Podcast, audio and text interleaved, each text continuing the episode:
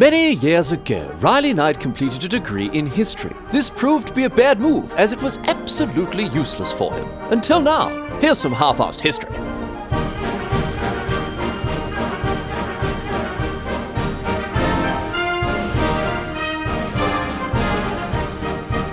What's going on, mate? Great to have you along for some more half-assed history. This week on the agenda, going to be having a chat about, well, about one of the most famous political scandals in recent memory, the Watergate scandal. Everyone's heard of this. Uh, obviously, it was the thing that ended up toppling former US President Richard Nixon's administration in 1974.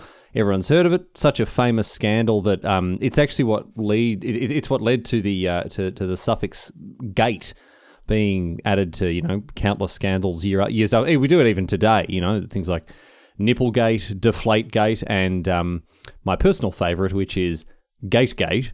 Uh, in 2012, a British MP insulted a police officer who was stationed at a gate and refused to open open for him. And he, he probably later on had to resign, and the whole thing was called Gategate, which was just brilliant. Anyway, what was Watergate, and why is it such a famous scandal? What happened to cause a US president to resign in disgrace two years after the incident itself. Today, we're going to get across the entire story and all of its absurdities, although. Um, uh, a little more seriously, I, I, suppose I should warn people here. I must warn you. Um, when it comes to you know the half-assed history standbys of, of, of blood and guts and, and horrible murder this week, well, you know, I, I do in, I do feel it important to mention you must steel yourselves here because there's just hardly any of it at all in this story. Just a, a disappointingly low level of, of blood and guts. It has to be said. You know, just a boring old political scandal. No one gets disemboweled or burnt alive or lost at sea. Nothing like that. I mean, sorry, sorry about that, everyone. You know, you can't uh, you can't have blood and guts every week. Uh, I'm, I'm, sorry to say. Anyway, this this story it involves a break-in at the Watergate Hotel and Office Building uh, in Western DC, the U.S. capital city, um, and of course the political fallout from not just the cover-ups of, of the break-in, but also the cover-ups of the original cover-ups. Um, and in the end, it did it did end up going all the way to the top. In fact, all the way to the top, with Nixon becoming the first and only U.S. president to resign the position. So let's get to it. Let's get into it and find out how well how a young security guard finding a few bits of tape on some doors caused an entire presidency to come crashing down to the ground a few years later. We're going all the way back here, going all the way back to 1972, which is an election year in the United States, uh, with US President Richard Nixon in the final year of his first term. In the early hours of the 17th of June 1972, a security guard whose name was Frank Wills was at the Watergate, uh, working at the Watergate complex, and he noticed something odd. Now, the Watergate complex, a big series of buildings on the bank of the Potomac River, it's got offices, apartments, hotels, that sort of thing, right? Anyway, young Frank Wills, he's cutting about, he's just, he's just 24 years old. He's cutting about doing his job, keeping an eye on things when he noticed that some of the latches on some of the doors that connected the underground car park to the offices had been taped over so they'd stay unlocked. Now, this meant that the doors could close, obviously, but it, they, it meant that they wouldn't lock when they did so. So, obviously, you know, something funny's going on. There's a, it's a bit weird, perhaps suspicious. But all Wills did after noticing the tape was remove it and continue on his way. However, after going past the doors uh, a little later, he noticed that the tape was back. It had been reapplied. And this time, he's not going to muck around. This time, he's not going to muck around. He gets on the phone, he calls the cops, and he says, "Listen here, I found this tape on these doors. I reckon something fishy's going on. You guys should come down and have a look at it." And they do. The co- the, the cops they arrive. They thoroughly and uh, they quickly and thoroughly investigate the building, and they find five burglars right uh, creeping through the offices in in the Watergate complex here. And these burglars are in possession of door jimmies and lockpicks, a police scanner, all sorts all sorts of suspicious stuff. Not to mention thousands of dollars in cash.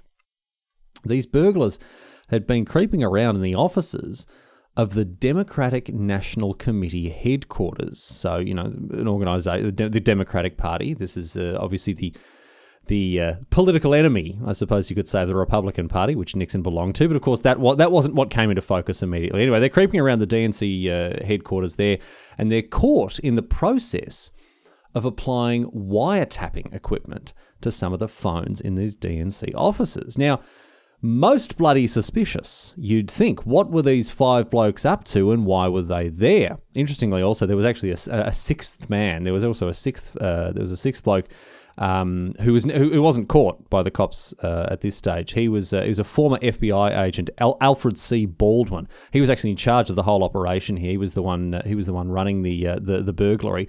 Although he wasn't with the five burglars when they were arrested, and he himself wasn't arrested because while the five blokes were inside breaking into the DNC headquarters, he was on lookout. He was, well, supposed to be at least. He was over the road at a motel on lookout duty so he could alert the burglars if, you know, for example, the cops arrived. Why didn't he do this? You can't make this up, my friends. The reason that the burglars weren't warned of the arrival of the police by their lookout man, who had one job here, he had one job in making sure the, you know, if the cops were called, the, the burglars inside were alerted. The reason he didn't do this was because he was hanging out in his motel room watching the 1958 sci fi horror classic Attack of the Puppet People. Maybe if Attack of the Puppet People hadn't been such an engrossing cinematic masterpiece and hadn't distracted Baldwin, Nixon never would have resigned in disgrace. But as it was, the Attack of the Puppet People played a much larger role in the history of the United States than I imagine the filmmakers imagined it ever would as they were filming it. Anyway, these five burglars, they're arrested, of course, they're charged. In 1973, they are convicted to be thrown in prison for their crimes. And that's the story of the Watergate break-in, one of the most infamous political scandals of the 20th, uh, you know, the 20th century. I mean, in, in all honesty, that really is it. That that is the entire story. That's all that happened in Watergate. That you know, not the sort of thing you would think that could topple a US presidency. Five blokes inexpertly applying wiretapping and getting caught by the cops. Like that's that's the story. This incident wasn't investigated all that much further, and the men involved stood trial soon enough. They faced their sentences. And it was treated by many as a bit of a non-issue, despite the you know potentially politically charged nature of the crime, given that they are in the offices of the DNC there law enforcement seemed happy enough just to take it all at face value and, you know, whack these blokes in front of a judge and call it a day. Bit weird, right? But the real issue, as I say, it wasn't with the break ins themselves, it wasn't with the burglary. It was the cover ups and the cover ups of those cover ups that ended up causing, you know, this big problem here. And this is what we're going to get across and start to unpack right now. Five burglars in an office building, weird, suspicious, sure, but again, not the sort of thing that would bring down a government, right? However, a couple of things emerged during the, you know, perfunctory investigation into these five men and their activities, and alarm bells began to ring when the address books of a couple of these burglars were found to contain the name and details of a bloke whose name was E. Howard Hunt. Now, Hunt was a security consultant, ex CIA, who now worked in the White House as part of the Special Investigations Unit, also known as the White House Plumbers. Their job was uh, part of their job was to stop leaks, so they were given this nickname. But they were effectively a uh, very clandestine, secret part of the Nixon administration that. Uh, had a number of extracurricular ac- uh, affairs and activities, I guess you could say, as part of their purview. So, why were these burglars in touch with a reasonably high placed White House aide? When this emerged that there was a potential link between the burglars and Hunt, the press leapt on the story and started to publish it just a couple of days after the break in. Now, obviously, the White House had to respond to what the press was talking about and, and, and, you know, attempt to clarify the potential connection here. And in the coming days, the White House took a very simple approach to this issue. They denied everything. There was no connection between the Nixon administration the burglars and the DNC headquarters, the White House claimed. Nixon himself came out and stated that no one in the White House staff, no one in this administration presently employed was involved in this very bizarre incident. That was that was his quote. That's what he came out and said just days after this uh, this break-in went uh, went public. He also went on to say in this in this very same interview went on to say what really hurts is if you try to cover it up. We have indicated that we want all the facts brought out. A very interesting line to take here for Nixon, considering that, you know, considering what's still to come as part of this scandal and his role in it, let me tell you, but we'll come to that in due course. However, five or six weeks after the burglary, on the 1st of August, the plot thickened even further when it was revealed that a $25,000 check had been deposited in a bank account belonging to one of the burglars. Now, this check had been written by a bloke named Kenneth H. Dahlberg. This was an interesting part. Kenneth H. Dahlberg was a, a political donor who had made a legitimate donation to the committee for the re election of the president. This is to whom the check had been written uh, as, as a campaign donation. And this check had then been endorsed and sent on to one of these burglars, which was not only very suspicious, but also on very shaky ground from a legal perspective. And all of a sudden, this committee for the re election of the president took centre stage in a way that I imagine it hadn't hoped to. Clearly, there was more to this story. Clearly, these links ran deeper between the burglars and maybe White House personnel and potentially even this committee for the re election of the president. So investigations followed, of course, and turned up the indisputable fact that there was indeed a connection between the five burglars and this committee, the Committee for the Re-election of the President, the CRP.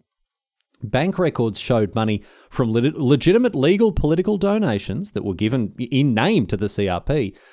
These donations instead were being chopped and, chopped and changed and funneled here and there to fund activities such as the Watergate break in, all under the control of the CRP. Now, this could be disastrous for the Nixon administration, especially considering it's an election year. The election itself was looming. You know, it, it's it, it's coming ever closer. November is uh, is hurrying along. And papers reported the conspiracy and just how far it went. An organization closely linked with Nixon, the CRP, was paying people to break the law in an effort to, at minimum, illegally monitor political opponents. On the 10th of October in 1972, a groundbreaking report was released by two journalists. You might have heard of these blokes, Bob Woodward and Carl Bernstein. These were two blokes who, uh, who released a report that detailed how the Watergate break ins were connected to an enormous conspiracy of political sabotage and espionage committed by the CRP. The election is a month away. Woodward and Bernstein, they're out here bloody kicking goals with both feet, amongst countless others as well, dropping bombshells all over the place. You'd think this would have been an absolute disaster for Nixon's re election chances, right? Something like this emerging on the eve of an election, a deep seated conspiracy that threatened to unhinge and unsettle the entire campaign? Nope.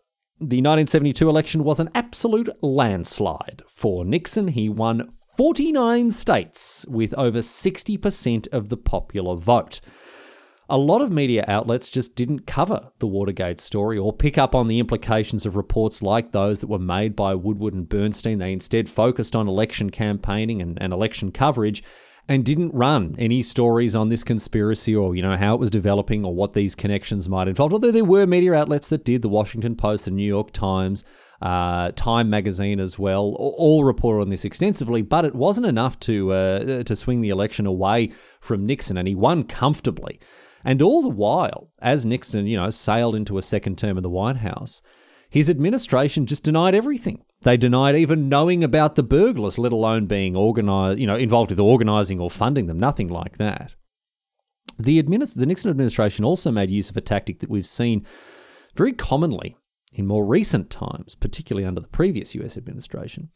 They sought to discredit the media. They sought to discredit the press outlets that were coming after them over the Watergate affair, criticizing them heavily during these denials of the reports, attempting to characterize them as politically biased, making what they called wild accusations. But here's the thing they weren't. They weren't wild accusations at all. These journalists had highly placed, reliable sources that gave them unparalleled access to what was really going on. Woodward and Bernstein, they had access to an anonymous source that fed them information not only on the original conspiracy surrounding the break in, but of course the plans to cover it up they heard how the conspiracy went all the way to the top. And, and despite the White House denying it, it all with every breath they took, that even Nixon himself knew about the break ins and was attempting to make sure that they got properly covered up.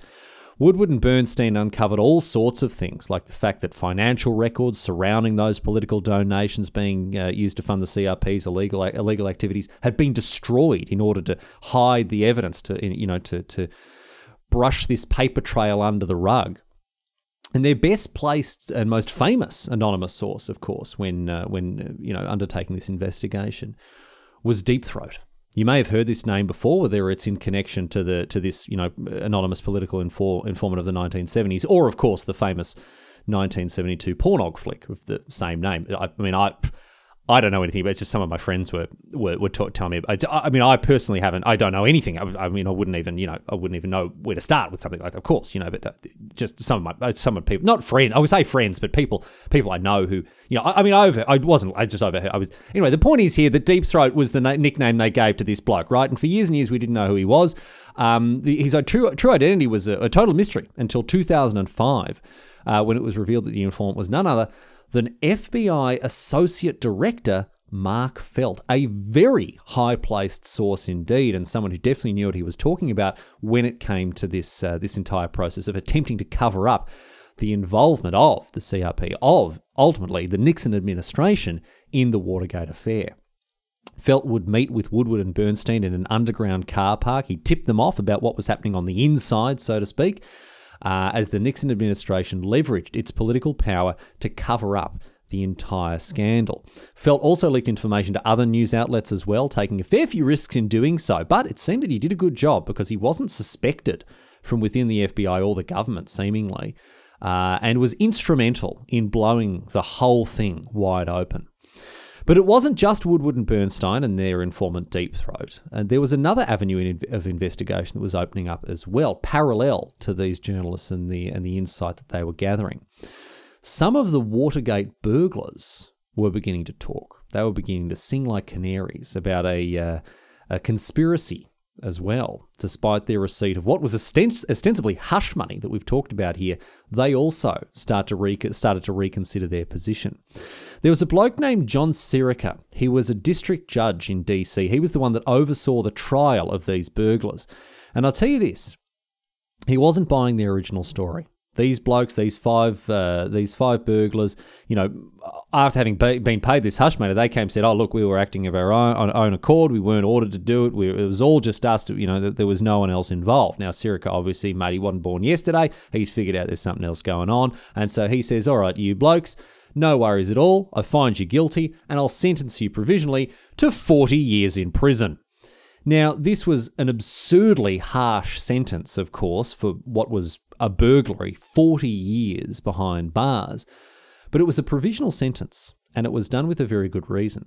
Sirica, in giving them a provisional sentence that could later be revised and finalised at a, at a final sentencing, Sirica encouraged the burglars to just rethink their stories a little bit, rethink these, uh, re- you know, rethink these tall stories that they'd spun, and he made it clear that their provisional 40 year sentences could be drastically reduced were they to be a bit more forthcoming with the truth. And I'll tell you this it bloody worked. The cracks started to show. One of the burglars even came out and wrote a formal statement detailing how the CRP and even the Nixon administration itself were involved in not just organising but also funding this burglary. So, the deny everything approach that Nixon and his government had taken clearly wasn't going to cut it because you've got these journalists hounding at this story. You've got these burglars coming out and changing their tune as well when threatened with 40 years behind bars.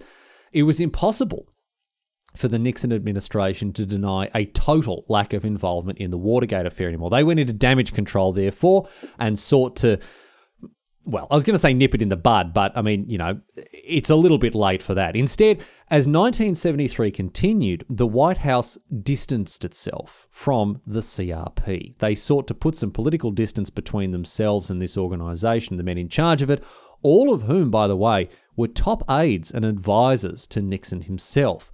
John Ehrlichman, H.R. Haldeman, John Dean, and even a bloke named John N. Mitchell, who was the Attorney General at the time. These were the blokes that became the fall guys designed to save Nixon's presidency. As more of the burglars came forward thanks to Sirica's provisional sentencing, you know, claiming to have been coerced into remaining silent, Nixon lined up these four aides as the scapegoats for the whole affair. Nixon attempted to separate himself from the conspiracy by claiming no prior knowledge of the Watergate affair. He said it was all organised without his knowledge or his consent by these and other people as well. And he asked for their resignation, or just straight up fired them. He threw them to the wolves to pay for the Watergate scandal, and again to try to distance himself personally from the whole incident. He was trying to paint a picture that, you know, this had been done on his behalf, but without his knowledge or his approval.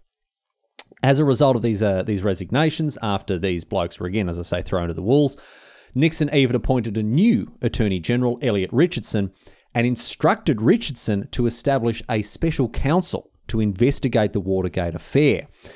This bloke who was appointed the, uh, the, the special counsel, he was a fellow named Archibald Cox. He was the one chosen to lead up the uh, the investigation. He was tasked with looking into the scandal independent of the Justice Department. So this is a good look for Nixon here. He's managed to put some distance between him and the blokes that he's, you know, accusing of having been the masterminds behind the whole thing. And now he's set up an independent inquiry into the scandal. You know, again, it's a good look. The optics are pretty good for Nixon here, and he seems to have drawn a bit. Uh, you know, it is a nice way to draw a line under everything you might have thought here.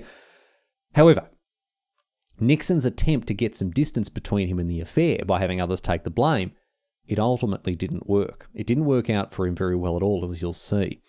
Because despite this attempt to put distance between him and the Fall Guys, despite the independent special counsel, despite all these efforts, the threads continued to unravel in the coming months. By now, enough attention had been brought to this scandal that the US Congress itself was involved in, the, in its investigation. The Senate set up a set up a, a select committee to investigate the scandal, and between May and August in 1973, these Senate committee hearings were broadcast live on television. And they happened in parallel to Cox's investigation as the special counsel, but these two investigations came together in a remarkable way after a bombshell from the Senate committee hearings, or a series of bombshells, actually. Remember John Dean, one of the Fall Guys? Well, he was dragged in front of the Senate committee and he testified and gave a huge revelation to the proceedings. He believed that all of the conversations that he'd had with Nixon in the Oval Office had been recorded. He thought they'd been tape recorded. And why did he think this?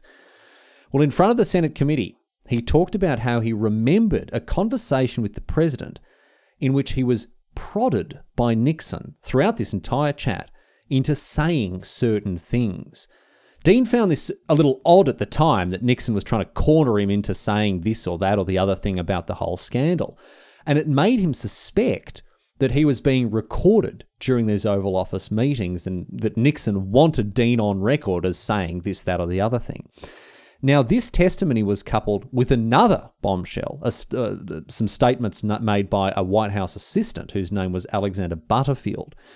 Butterfield was questioned by the Senate committee as well, and he reluctantly admitted that the Oval Office did indeed have a secret voice activated recording system installed inside it so as to record again all the conversations that took place in the Oval Office on live television in front of a huge audience.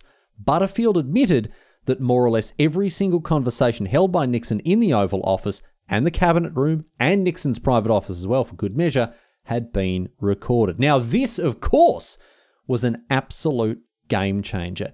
These tapes, these recordings, would conclusively prove whether Nixon knew about the Watergate break ins and the following cover up because they would have recorded any conversations that took place on the topic inside the Oval Office.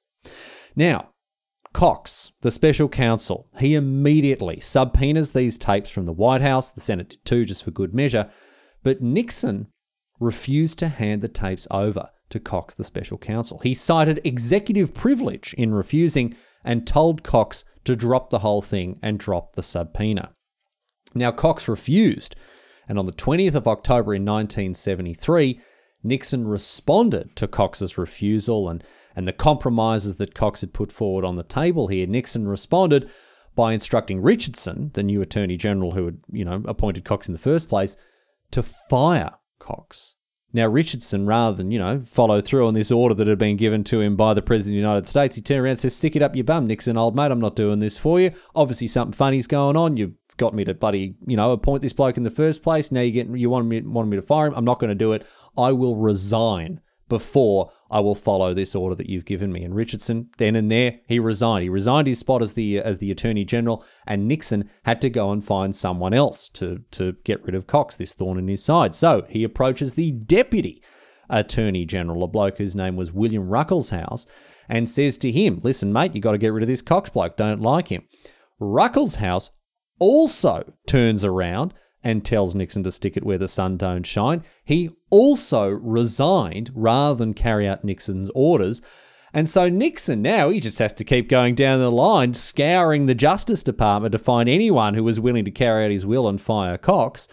And these resignations they became known as the Saturday Night Massacre.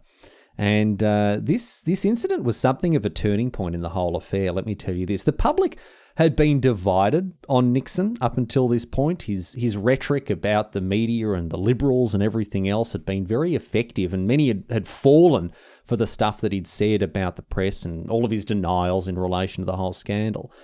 But after seeing these resignations, after this Saturday night massacre, you know, in addition to the refusal to submit to the subpoenas, trying to fire Special Counsel Cox, all the rest of it, Nixon's image was becoming harder and harder to salvage in the eyes of the general public. Eventually, the Solicitor General, a bloke whose name was Robert Bork, he agreed to pull the trigger, and Cox, this independent investigator who still refused to drop the subpoenas, was fired. So Nixon got his way in the end. But this move went down like a fart in an elevator, I can tell you. It really didn't reflect too well on a president who was still proclaiming innocence and ignorance. You know, he was going around saying he had nothing to do with the whole affair, but in the same breath, he's also firing the special the special counsel who's supposed to be investigating him. And it was after Cox's firing that Nixon gave the the now famous or infamous rather press conference where he claimed, "I am not a crook." Now Nixon had, you know, many different talents, but I'll tell you this one of them certainly wasn't accurate self reflection because uh, this statement was proven to be very incorrect in the fullness of time. He certainly was a crook, but his uh, iconic denial of wrongdoing in this press conference certainly uh, ended up becoming a very famous, or again, infamous part of this president's legacy. Anyway, after Cox was fired, a new special counsel was appointed to replace him, a bloke whose name was Leon Jaworski. However, it didn't get any easier for Nixon after Jaworski took his new uh, took up his new position because Jaworski picked right up from where Cox had left off. He subpoenaed the White House tapes straight away, but Nixon continued to refuse to release them in full. He sought a compromise by instead releasing edited transcripts of these tapes. Now, this didn't go uh, down too well either, as even the edited transcripts actually painted a poor picture of the president, not just because, you know, people knew that he'd probably taken the worst bits out, but also the bits that had been left in, ostensibly not the worst bits, also reflected very, very badly on Nixon. The media leapt on and sifted through the transcripts and as more and more people read them, it became clear that Nixon, you know, even if he hadn't incriminated himself with these edited transcripts, he really didn't come off well in the stuff that was released as part of them. They they, they showed Nixon as a devious, callous, self in, self interested, and all around nasty bloke. You know, maybe sounds a little too familiar in this day and age, but the U.S. was revealed to have a president who was brash and rude and uncaring and uncouth, someone who clearly didn't have very much respect for the country that he led. Even these edited transcripts, I remind you, these are the ones that Nixon approved for release, scoured of evidence and of, of wrongdoing. They still painted a pretty bloody unpleasant picture of Nixon and his political report, uh, uh support eroded very swiftly indeed. But still, Jaworski and others pushed for the, the full release of all the tapes, unedited, and they ended up taking it all the way to the Supreme Court, who, in an 8 0 decision, compelled Nixon to release the tapes in full, rejecting his claim of executive privilege. So finally, with the Supreme Court itself ordering Nixon into action, he finally had no other options. He released the tapes themselves, not just the transcripts, all of them. Well, we'll come to all of them in a sec. Almost all of them and they were, of course, pored over quickly to find evidence of Nixon's awareness of the Watergate break ins and the cover ups that followed. And oh my goodness me, what evidence there was. Nixon was on tape having conversations about paying hush money to the burglars, agreeing to bla- to pay blackmailers who knew about the scandal and, and were now squeezing Nixon and his, and his associates. All sorts of other details that made it clear that Nixon knew all about not just the break in, but the cover up afterwards. And this, of course, flew in the face of the strident denials, the lies that Nixon had stuck to throughout this whole thing. Remember, he'd been lying his pants off for months and months, telling everyone who would listen he had nothing to do with it, he knew nothing about it at all, no one in the White House was involved, everyone's hands were clean. Now, I said it, you know, all the it wasn't quite all the tapes. And the reason for this, this is a mystery that has lasted through to this very day, you know, nearly 50 years later here. There was a portion of the tape, an 18 and a half minute portion, in fact, that had, you know, despite the subpoenas, despite people hounding Nixon for the full release of all these tapes unedited, this portion had been erased. It was a recording of a meeting between Nixon and Haldeman, one of the four guys that I mentioned earlier. And it was a meeting that took place just a few days after the break in. Notes from the meeting indicate that Watergate was indeed discussed, but the contents of the recording are lost. And would you like to hear, revered listener, the cover story that the White House cooked up to explain this missing portion? They claimed that Nixon's secretary, Rose Mary Woods, had been transcribing some tapes one day when the phone rang. Now, the tape recorder that she was using, uh, it had pedal controls, right, to record moving back or forth or stopping or recording, whatever. And uh, as the phone rang, Woods leant across her desk to answer it. But as she picked it up, she pressed her foot down accidentally on the record pedal that was right next to the stop pedal. She then kept the record pedal pressed down for the next five minutes while she was on the phone, for the entire length of the phone call, apparently, and then. Well, actually, there isn't really a then. There was never an explanation given for the remaining 13 and a half minutes. The White House weren't able to explain how the rest of the tape got. To, I mean, they didn't just say, oh, the phone call lasted 18 and a half minutes. The first five minutes of it were erased by Woods accidentally pressing a pedal under her desk while answering the phone. Then after five minutes, the the fairies took away the other 13 and a half minutes. They never were able to give an account, a satisfactory account of what happened to this period of the recording here. Woods was asked, this is very funny, Woods was asked to replicate the position that saw her press her foot down in order to answer the phone.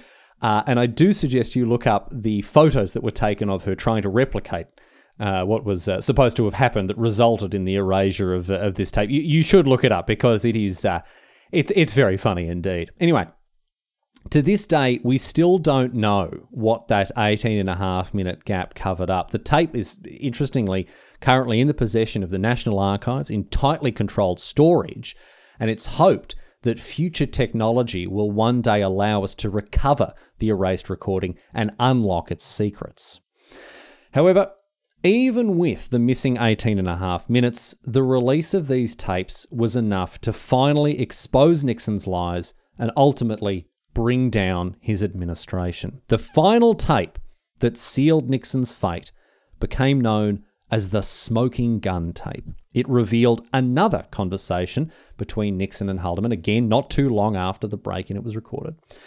And this tape revealed the fact that Nixon himself, just days after the incident at Watergate, had ordered the CIA to tell the FBI not to investigate the break in. Remember at the top of the show how I talked about how the investigation into Watergate was perfunctory and many law enforcement officials were happy to more or less look the other way as the uh, as the five burglars were hauled in front of the judge. You know, no one really dug too deep from a criminal standpoint as to exactly why the men were there and what and you know what they were attempting to do or, or for whom they were working. None of that was looked into. Of course, very kind of weird, right? Well, there was a reason for it. Nixon had lent on the CIA, instructed them to make up some nonsense about national security in order to then lean on the FBI to close down their investigation. This final tape, it revealed. You can go online, you can listen to the conversation. You can go and listen to Nixon and Haldeman discuss and, and, and settle upon the line they're going to take with the CIA, the reasoning they'll instruct the CIA to use when blocking the FBI's investigation, how they're going to approach the whole thing. And the funny thing was, this revelation that Nixon had lent on the CIA to lean on the FBI, this revelation that Nixon had not only known about the burglary, but had also actively attempted to cover it up, was much worse than the burglary ever was in the first place. This was effectively a confession to obstruction of justice from the President of the United States. Nixon was not only proven to have known about the Watergate break ins from the first, but also now was clearly implicated in being involved with covering them up, which of course completely contradicted everything he'd maintained since the affair came to light in the first place. He is knee deep in blackmail, in hush money, in all sorts of criminal activity here. What little remained of Nixon's political support completely evaporated after this, of course. Congress got underway with articles of impeachment. Nixon himself was told by Republican leaders in Congress that he was going to be impeached. He didn't have the support of, of, of House or, or Senate Republicans. And if impeachment went underway, he would be duly convicted. And rather than suffer this ignominious fate, Nixon instead on the 8th of August in 1974 to avoid impeachment, to avoid the near certainty of conviction, he resigned. With his political career in tatters, Nixon gave a televised address in which he announced his resignation, and in this address, he, he, oh dear, much as in the previous press conference where he said, I am not a crook, in this one he claimed, I have never been a quitter. But that seemed to be just as true as when he claimed he wasn't a crook, because he tendered his resignation to the Secretary of State. And on the 9th of August in 1974, he made his famous helicopter departure from the White House. Gerald Ford was sworn in as, his, as uh, his successor as president, the first and only president of the United States to never have been elected as either president or vice president. He replaced Nixon's 1972 running mate Spiro Agnew, who had also had to resign back in 1973 due to a different scandal. Talk about birds of a bloody feather. Famously, or I should say infamously, one of Ford's first actions as president was to give Nixon a full pardon. Full and unconditional pardon Nixon was granted by Ford, so Nixon couldn't face criminal prosecution for anything that he'd done while president. Now, this deep sixed Ford's popularity and his public standing. He lost the 1976 uh, election to Jimmy Carter, who didn't even serve a full term.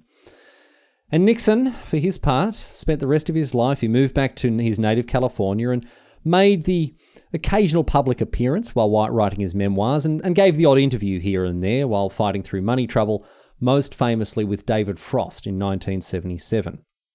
Nixon died in 1994 after a stroke and even today is principally remembered for little other than the Watergate scandal and everything it involved. It turns out that he was a crook after all. Before we finish, there's one final thing I want to talk about here. Something that we just kind of glossed over at the beginning when we started with Frank Wills and, you know, those bits of tape on the door latches. And it's this. What were the burglars doing there in the first place? What was their actual aim in breaking into the DNC headquarters and bugging their phones? What was the CRP trying to achieve here? It's thought that in early 1972, members of the CRP, some of these, you know, the four, the four fall guys that I was talking about earlier, got together and planned various things that they were going to do, such as the organisation and the funding of burglars to be sent to the DNC, amongst who knows what else, and that these these blokes further gave them their instructions to wiretap the phones and steal documents from the DNC headquarters. But the question is like, why? Uh, sure, I mean, you get access to the DNC phone calls, you nick some documents which might give you information that you didn't have, but I mean, then what? it's never actually been properly determined what the final aim of the CRP was in breaking into Watergate like this. As ridiculous as it sounds, we don't really know what they were trying to do. There are a range of different theories. Some suggest that the CRP was trying to link the DNC to funding from communist Cuba so as to discredit them politically. Others suggested that it wasn't Cuba that was the sought after link, but instead prostitution. The CRP was hoping to connect the, D- the DNC with a, a prostitution ring. How about that? broadly speaking, I mean, I guess you can argue the CRP was just seeking information, right? Political, financial, whatever. Just seeking some kind of political leverage off their opponents, anything that might aid them in winning the upcoming election. But the fact remains that even today, even, I mean, decades after this issue has been examined and re examined in the, in the 50 years since it took place, we still don't know what the entire purpose of the break in was. The whole thing that kicked off this chain of cover ups and denials and more cover ups of the original cover ups that, that, eventually brought lower in, uh, low an entire presidential administration. And it's pretty ridiculous to think about the fact that we don't really know the final purpose of the people who organised and orchestrated what led to this entire scandal especially when you consider that the break in and its cover up and the covering up of that cover up all culminated in bringing down the very government that it sought to illegitimately support.